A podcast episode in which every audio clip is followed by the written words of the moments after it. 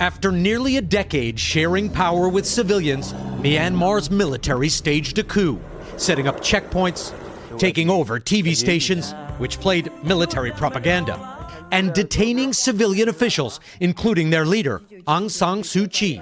Without warning, in the middle of the night, Myanmar's military made its move.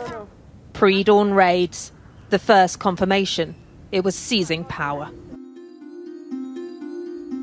Militären har tagit över makten i Myanmar, gripit civila ledaren Aung San Suu Kyi, presidenten Win Mint och flera andra regeringsmedlemmar och utlyst undantagstillstånd i landet. Strax innan hon tillfångatogs hann Aung San Suu Kyi skicka ett meddelande på Facebook. Acceptera inte kuppen. Och ledare och regeringar runt om i världen fördömer nu det inträffade och hotar med sanktioner. Så vad är bakgrunden till militärens agerande? Vad händer om situationen eskalerar i landet? Och hur påverkar omvärldens starka reaktioner? Det ska vi prata om i dagens Aftonbladet Daily. Och vi ska göra det med Wolfgang Hansson som är Aftonbladets utrikeskommentator. Den här kuppen ägde ju rum samma dag som det nya parlamentet skulle sväras in i Myanmar. Var det här en helt oväntad aktion eller fanns det några förvarningar? Vi hör Wolfgang Hansson.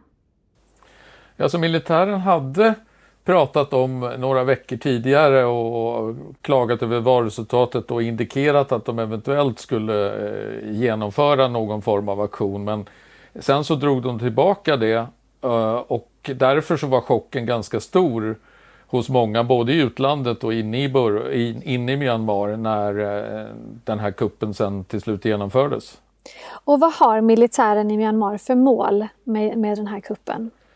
Ja, det, det verkar lite oklart än så länge exakt vad det är de vill eftersom de, de har ju redan en massa makt så att eh, det är ju inte så att det är Aung San Suu Kyi alltså den politiska ledaren som, som styr allting utan hon är ju i händerna på militären därför att konstitutionen ger militären en massa makt oavsett resultaten i demokratiska val.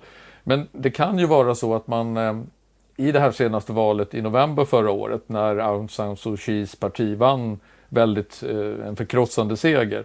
Att man är orolig för att hon blir för stark, en för stark kraft och att militärens inflytande därför kommer att minska.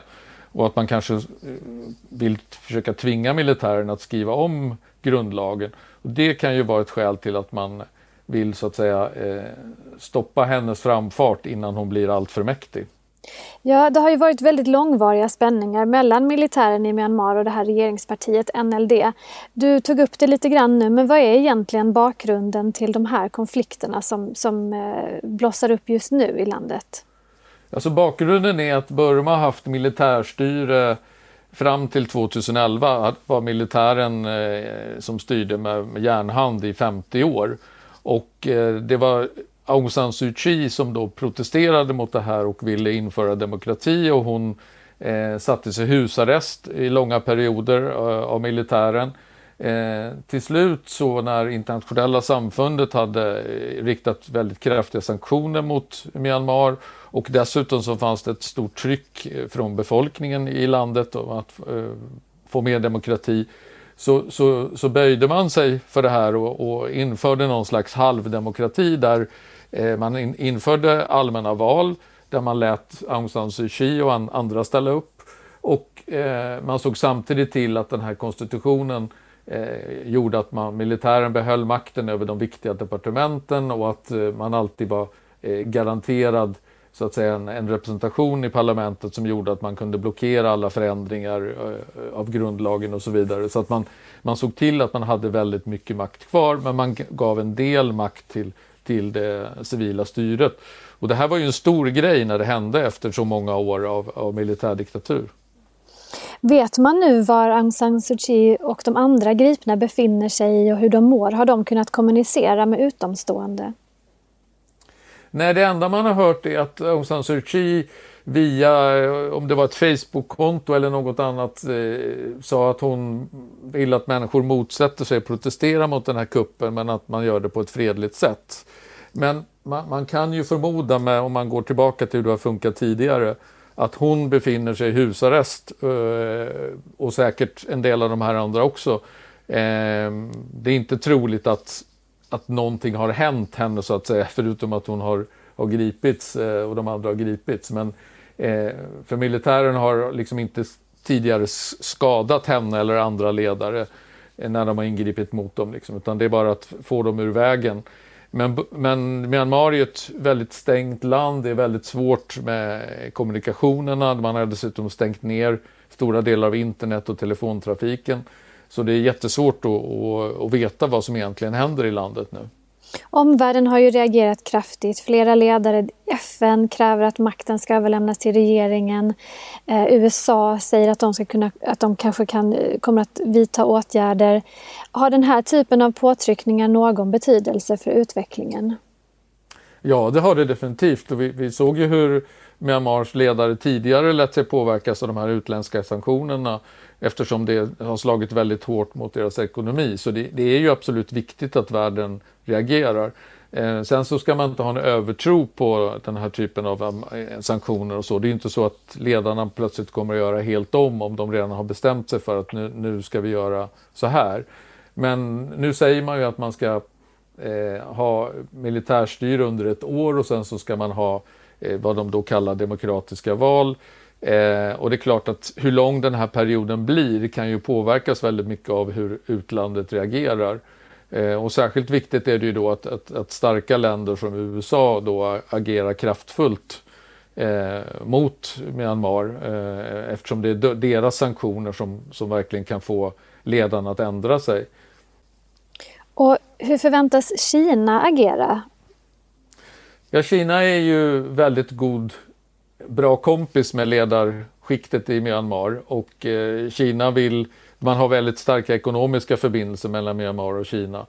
Och, och Kina vill eh, inte lägga sig i eh, Myanmars inre angelägenheter och vill inte att någon annan gör det heller. Så Kina förhåller sig ganska passivt men varnar andra länder för att lägga sig i. Eh, och, och, man ska inte räkna med att Kina på något sätt kommer att verka för att eh, demokratin återuppstår i, i Myanmar eftersom Kina är ju själv en diktatur så att eh, man, man har ju säkert full förståelse för det, för det här som militären gör nu. Aung San Suu Kyi fick ju Nobelpriset 91 eh, men hennes gloria har ju sedan länge fallit i, i omvärldens ögon eh, med tanke på behandlingen av folkgruppen rohingyer. Ehm, hur har Aung San Suu Kyis ställning i Myanmar sett ut de senaste åren? Alltså inne i Myanmar så är hon ju väldigt populär och det har hon ju varit under väldigt lång tid eftersom hon har varit hon visade ju en enorm moralisk styrka när hon utmanade militären och, och mer eller mindre ensam så att säga eh, försökte genomföra, eh, införa demokrati i Burma och, och hon, hon gjorde ju väldigt stora uppoffringar, personliga uppoffringar. Hon fick inte träffa sina barn och, och sin dåvarande man och så vidare. Så att, eh, hon, hon, har ju en enorm respekt eh, inne i Burma. Eh, och det beror ju också på att eh, många burmeser de tycker inte att det, det, handlar om etnisk rensning eller folkmord det här när, när rohingyerna kördes bort ifrån Burma utan man, man, har, man ser den här minoriteten, eh, man har en väldigt negativ bild av den här minoriteten inne i Myanmar. Och eh, därför så är det många som, som stöttar eh, Aung San Suu Kyi eh, trots att hon som eh, fredspristagare mm, kan man tycka då borde försvara de mänskliga fri och rättigheterna även för eh, rohingyerna. Men det har hon ju inte gjort utan hon har ju tvärtom rest till internationella brottmålsdomstolen i Haag och försvarat militärregimens eh, handlande eh, när man drev bort eh, rohingyerna från Burma. Eh, så att eh, i, i, internationella eh, i, i omvärldens ögon så har hon förlorat väldigt mycket av den här hjälteglorian men internt i landet så är hon fortfarande väldigt populär. Nu eh, är det ju, eh, rapporteras vara ganska lugnt i landet men bankomater och banker sägs vara stängda. Internet som du sa ligger nere. Eh, militär patrullerar gatorna i många städer och så vidare. Hur tror du att burmeserna kommer att reagera om den här situationen eskalerar? Ja, det vi har sett inledningsvis är ju här nu att det har varit de som har varit ute på gatorna är i första hand de som stöder militären. Och en del säkert utkommenderade av militären också för att visa sitt stöd. Medan eh, Aung San Suu Kyis anhängare har legat lågt än så länge. Och nu beror det ju väldigt mycket på hur militären agerar fortsättningsvis. Eh, släpper man till exempel Aung San Suu Kyi eller de här andra ledarna eller, eller fortsätter man hålla dem fängslade? Eh, hur kommer folk att reagera då? Kommer man att våga gå ut på gatorna? Om det blir stora demonstrationer på gatorna så finns ju risken att militären tar till våld.